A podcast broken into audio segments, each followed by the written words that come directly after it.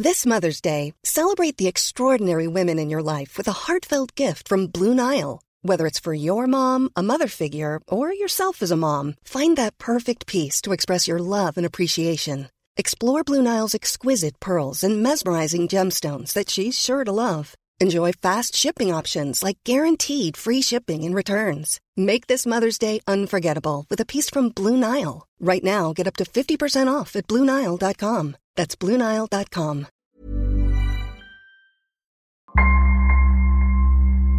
Bonjour, je suis Claudia Prolongeau et vous écoutez Crime Story, le podcast fait divers du Parisien. Décidément, ce sont les faits divers et leurs conséquences qui ont la vedette aujourd'hui.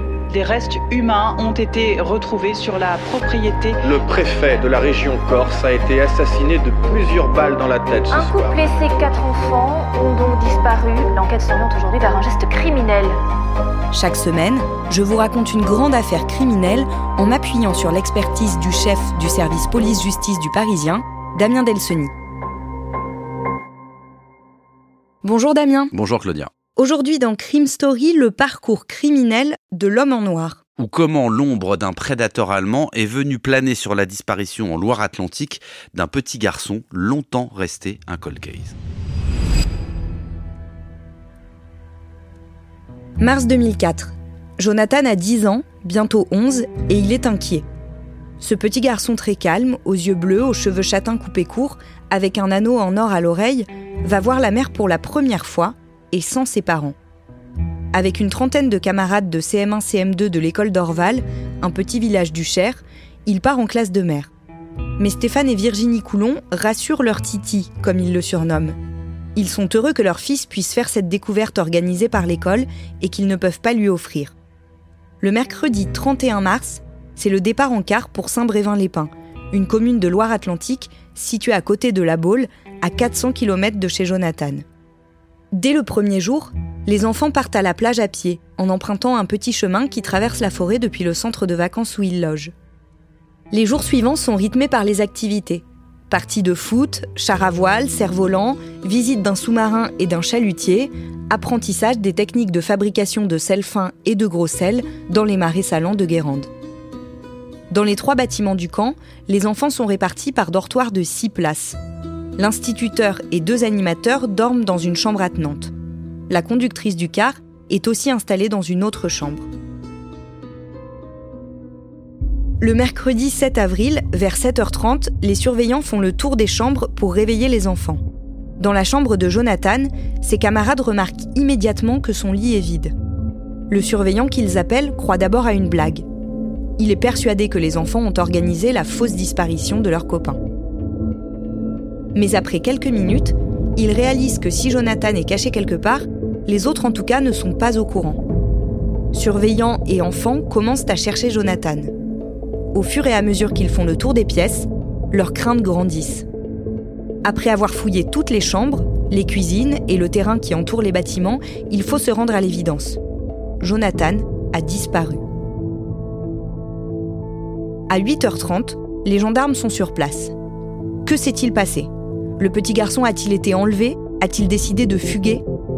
La première option semble peu probable, car pour arriver jusqu'à la chambre de Jonathan, il faut passer devant celle des surveillants et de son professeur, sans se faire repérer. C'est très risqué. Comme le lit du petit garçon est celui qui est le plus près de la porte, les enquêteurs imaginent plutôt qu'il a pu partir volontairement et sans réveiller les autres enfants de la chambre.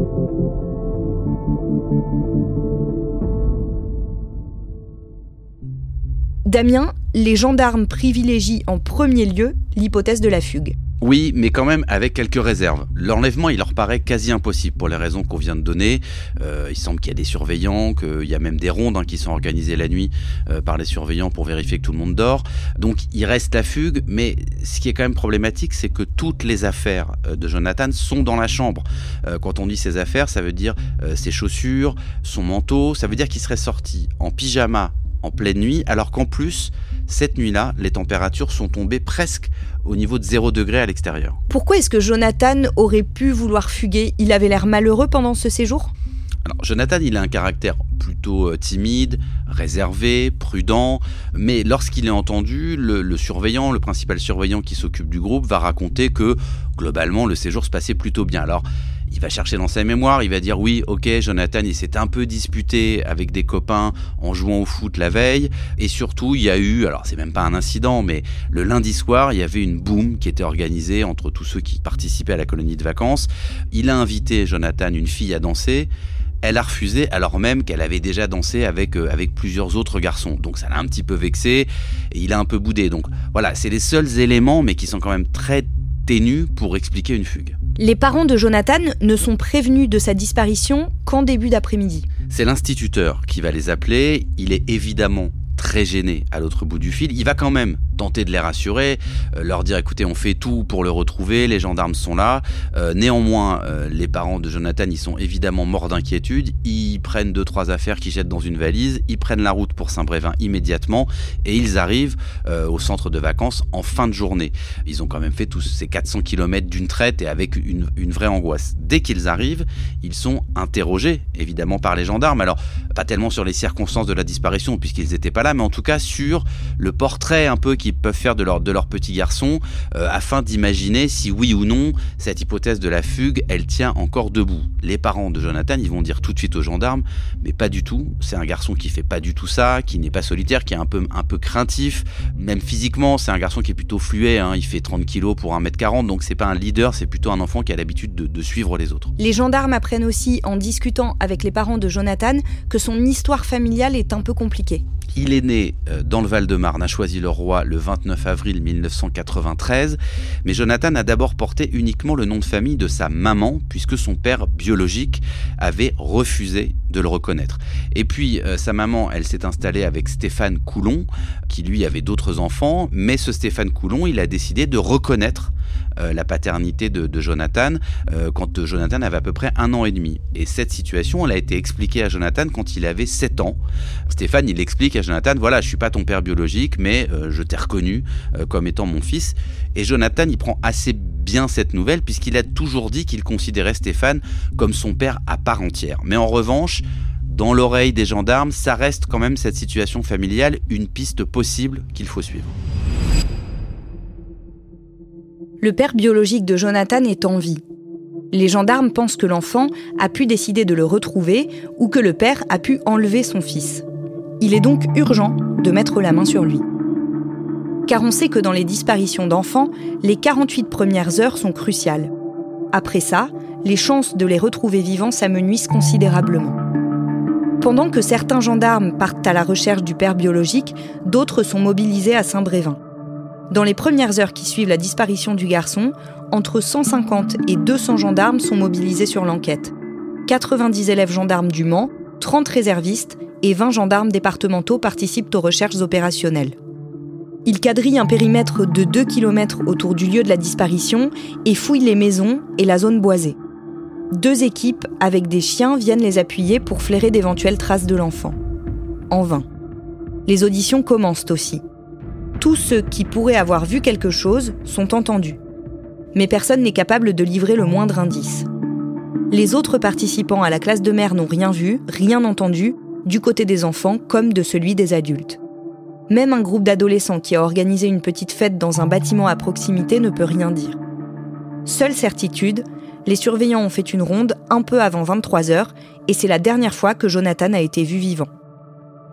Le témoignage de la conductrice du bus livre un élément important. Lorsqu'elle s'est levée pour aller aux toilettes vers 1h du matin, elle a constaté que la porte donnant accès au couloir et donc aux chambres était grande ouverte. Le vendredi 9 avril, deux jours après la disparition de Jonathan, un hélicoptère équipé d'une caméra thermique vient en renfort. À nouveau sans succès. Les pêcheurs sont alertés et ont la consigne d'ouvrir l'œil lorsqu'ils longent le littoral les enquêteurs n'excluent pas non plus la possibilité de retrouver Jonathan dans l'eau. Mais ils préfèrent se concentrer sur toutes les issues positives possibles. Ils restent optimistes. Pendant ce temps, la famille de Jonathan vit dans une angoisse terrible et tente de comprendre ce qui a pu se passer avec cet enfant, qu'ils décrivent comme timide, réservé et très sensible. Si on lui fait une remarque, il pleure facilement, témoigne sa grand-mère. Elle ajoute que c'est un garçon qui peut s'occuper tout seul, Il est un peu tête en l'air, mais comme il est craintif, il n'est pas du genre à suivre un inconnu. Le dimanche 11 avril, le commandant de la section de recherche de Rennes déclare que la piste de l'enlèvement est privilégiée. Après quatre jours et sans nouvelles de Jonathan, l'hypothèse de la fugue est de moins en moins crédible.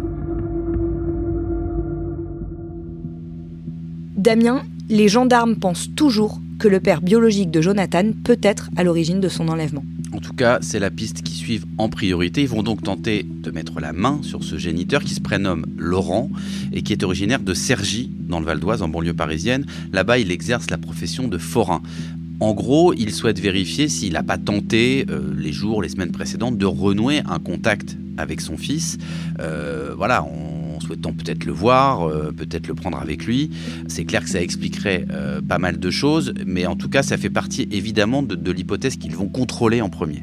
Certains témoignages d'enfants qui sont entendus corroborent cette hypothèse. Oui, alors pas tous, hein, mais quelques enfants qui font partie de la colonie de vacances avec Jonathan vont évoqué devant les gendarmes le désir qu'il aurait exprimé de s'enfuir de cette classe de mer euh, pour ne plus retourner dans sa famille. Ça expliquerait d'ailleurs les raisons de ce départ en pleine nuit, euh, euh, sans rien emporter de ses affaires, simplement vêtu de son pyjama, alors qu'il fait très froid dehors. Donc les gendarmes imaginent que quelqu'un a pu venir le chercher en lui disant bah, c'est pas la peine de prendre des affaires, j'ai tout ce qu'il faut. Les enquêteurs finissent par trouver des indices. Les enquêteurs ils s'intéressent à une route qui passe derrière le, centre de vacances, qui est ce qu'on appelle la route bleue, c'est la route qui est côtière, qui passe le, voilà, entre Saint-Brévin, Pornic, etc. Et qui est euh, distante, cette route, de vraiment euh, à peine 50 mètres, 100 mètres euh, des premiers bâtiments de la colonie de vacances. Et ils vont donc un peu se balader aux côtés de cette route, le long de cette route, et ils vont s'apercevoir que bah, le grillage euh, qui sépare la route du centre de vacances, euh, c'est un grillage quasiment factice parce qu'il est complètement couché, c'est-à-dire que n'importe qui peut rentrer et sortir. Ça veut dire que de cette route, on a un accès extrêmement simple, extrêmement facile à la colonie de vacances. Euh, si quelqu'un est venu enlever Jonathan, il a pu, au cours des journées, voire même des nuits précédentes, venir se poster à cet endroit et s'apercevoir qu'il était à la fois facile de rentrer dans le centre, facile d'en sortir.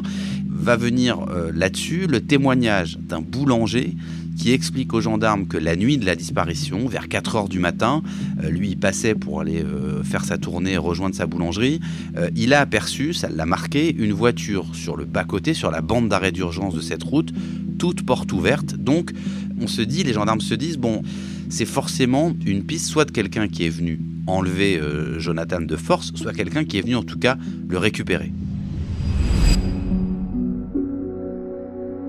Le dimanche 11 avril 2004, Stéphane Coulon passe un appel désespéré sur RTL. On veut le revoir, on veut avoir une piste. Les gens, faut qu'ils sachent qu'on l'appelle Titi ou Cowboy. S'il a peur, appelez-le par son surnom. C'est le seul moyen de le réconforter. Qu'on lui dise que ses sœurs l'attendent, que nous on l'attend, que sa mère attend qu'il revienne. On va pas le fâcher, on, on se pose des questions. Le mardi 13 avril, une enquête est ouverte pour enlèvement et séquestration.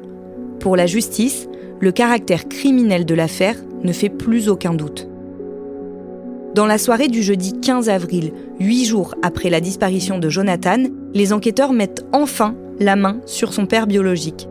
Et ils le mettent aussitôt hors de cause. Il n'était pas dans la région au moment des faits et il n'a pas eu de contact avec son fils.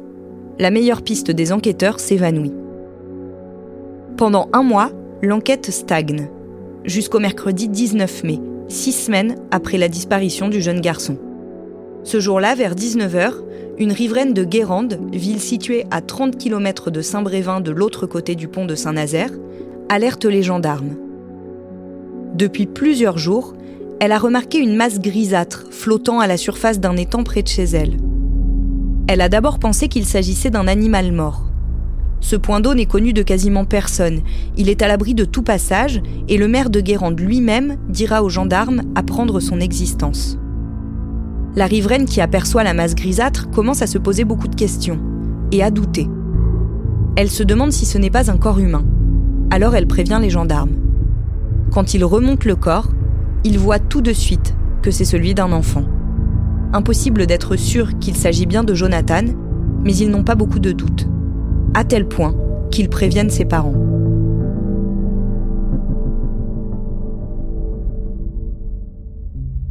Damien, l'autopsie confirme qu'il s'agit bien du petit Jonathan Coulon. Oui, c'est l'autopsie, hein, parce que on a bien compris que visuellement le corps était beaucoup trop abîmé pour qu'on puisse le reconnaître euh, ainsi. D'autant qu'il est découvert dans une dans une position assez particulière, une position euh, fétale. Les pieds et les poings ont été liés par des cordelettes, et à la découverte du corps, les, les gendarmes pensent que le cadavre a été immergé déjà depuis au moins plusieurs jours, ce qui complique d'ailleurs le travail des enquêteurs puisque plus un corps passe du temps dans l'eau, plus il est compliqué de trouver des éléments qui permettent d'avancer sur les causes du décès. L'autopsie permet quand même d'en apprendre un peu plus? D'abord que euh, Jonathan n'est pas mort noyé, mais c'est à peu près la seule certitude que peut établir le médecin légiste. Il n'est pas capable de dire, le médecin, si euh, Jonathan a été violé. Il n'y a pas non plus de marque caractéristique qui aurait pu euh, être la cause directe de la mort. On peut parler par exemple d'un coup de feu, des coups très forts avec des fractures. On aurait pu aussi euh, retrouver des traces. Mais là, l'état de putréfaction du corps qui a été évidemment accéléré par son immersion, parce que plus un corps passe du temps dans un milieu humide, plus il se détériore rapidement et plus donc les traces disparaissent. Donc voilà, l'autopsie, elle permet juste de te dire, il n'a pas été noyé, mais c'est vraiment le seul résultat certain euh, qu'elle donne. Donc, le médecin légiste et les gendarmes vont en déduire que la cause principale de la mort de Jonathan, c'est une suffocation, donc un étouffement ou un, ou un étranglement. En général, la deuxième chose qu'on demande à un médecin légiste, après lui avoir demandé les causes de la mort, c'est d'essayer de dater cette mort. Alors, les médecins légistes, comme les experts en identification criminelle, ils ont plusieurs méthodes hein, pour, pour permettre cette datation. Euh, souvent, ce sont d'ailleurs les insectes qui sont présents, les larves qui sont présentes sur les cadavres qui permettent de dater euh, un corps ou un cadavre. Pourquoi? Parce que, on va pas rentrer dans le détail, mais chaque insecte a une fonction et chaque insecte remplace l'autre au fil des jours et au fil des semaines. Donc si vous trouvez tel type de mouche ou tel type de larve, vous pouvez en déduire que le corps est là depuis 2, 3, 4 ou 5 semaines. On n'est pas à l'heure près, on n'est pas au jour près, mais ça donne toujours des indications. Et le légiste, euh, quand il va établir son rapport sur l'autopsie de Jonathan, lui, il va estimer que la mort du petit garçon, elle est intervenue entre le 7 et le 8 mai. Ça signifie que Jonathan a été séquestré pendant une grande partie du temps où les gendarmes et sa famille le cherchaient. Le Parisien titre d'ailleurs le calvaire de Jonathan. 30 bah, jours. En fait, 30 jours, c'est le, délai entre le moment où il disparaît de sa chambre du centre de vacances de Saint-Brévin-les-Pins et le, jour approximatif du décès euh, donné par le légiste. 30 jours, c'est considérable. Et d'ailleurs, le procureur de Saint-Nazaire qui va prendre la parole à ce moment-là, lui, il va dire il apparaît certain que Jonathan a été séquestré pendant un mois et que cette séquestration s'est vraisemblablement déroulée, dit-il, dans la région nazérienne, dans la région de Saint-Nazaire. Ce que va ajouter le procureur, c'est que euh, le corps, quand il est retrouvé, on estime qu'il a été immergé très vite après le décès de l'enfant, hein. donc je rappelle entre le, 7 et le 8 mai, et que ce corps, il a été euh, euh, lesté avec un parpaing qui a été euh, saisi, retrouvé par les gendarmes euh, avec les cordages autour du, cadavre de Jonathan. Sauf que cet élément qualifié d'irréfutable va en fait être complètement remis en question. Et c'est un coup de théâtre euh, très malheureux, à tout le moins pour l'enquête, parce que la réanalyse de l'autopsie de Jonathan va en fait totalement battre en brèche cette première hypothèse. En fait, il n'y a pas eu de séquestration. La nouvelle analyse euh, du corps et des, des tissus de l'enfant va démontrer que Jonathan, en fait, il a été tué quelques heures au plus après sa disparition du mois d'avril. Donc ça bat en brèche à peu près tout le début de l'enquête puisque toutes les auditions qui ont été faites sur la foi de cette autopsie qui disait bah voilà, il a disparu, il a été séquestré 30 jours avant d'être jeté dans cet étang, bah tout ça c'est poubelle parce que maintenant il faut réentendre les mêmes témoins, non plus pour leur demander ce qu'ils faisaient pendant les 30 jours qu'ont duré la séquestration, mais les réentendre avec une, une, date de disparition et une date de décès qui est très proche euh, du mois d'avril et donc de la disparition de l'enfant. Et surtout, cette erreur d'autopsie, cette erreur dans la chronologie de ce qui est arrivé à Jonathan, ça remet en cause la piste principale suivie à ce moment-là par les enquêteurs, qui, on le rappelle, est celle d'un prédateur local, quelqu'un qui est capable de garder un enfant pendant un mois dans la région de Saint-Nazaire avant de le jeter euh, dans un étang à Guérande. C'est forcément quelqu'un du coin, se sont dit les enquêteurs et le procureur d'ailleurs à l'époque. Donc une fois qu'on a compris que cette hypothèse, elle n'était plus valable, eh bien ça ouvre la porte à toutes les autres hypothèses y compris évidemment à celle d'un prédateur qui viendrait de beaucoup plus loin.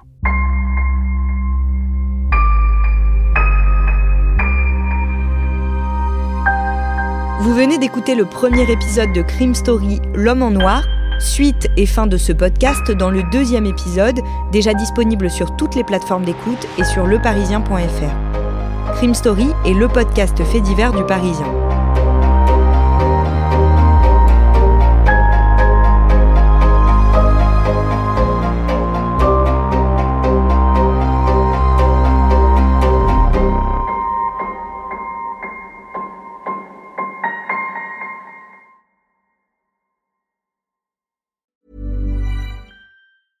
Hi, I'm Daniel, founder of Pretty Litter. Did you know cats tend to hide symptoms of sickness and pain? I learned this the hard way after losing my cat, Gingy. So I created Pretty Litter, a health monitoring litter that helps detect early signs of illness by changing colors, saving you money and potentially your cat's life. Pretty Litter is veterinarian developed, and it's the easiest way to keep tabs on your fur baby's health right at home. Go to prettylitter.com and use code ACAST for 20% off your first order and a free cat toy. Terms and conditions apply. See site for details. Even when we're on a budget, we still deserve nice things.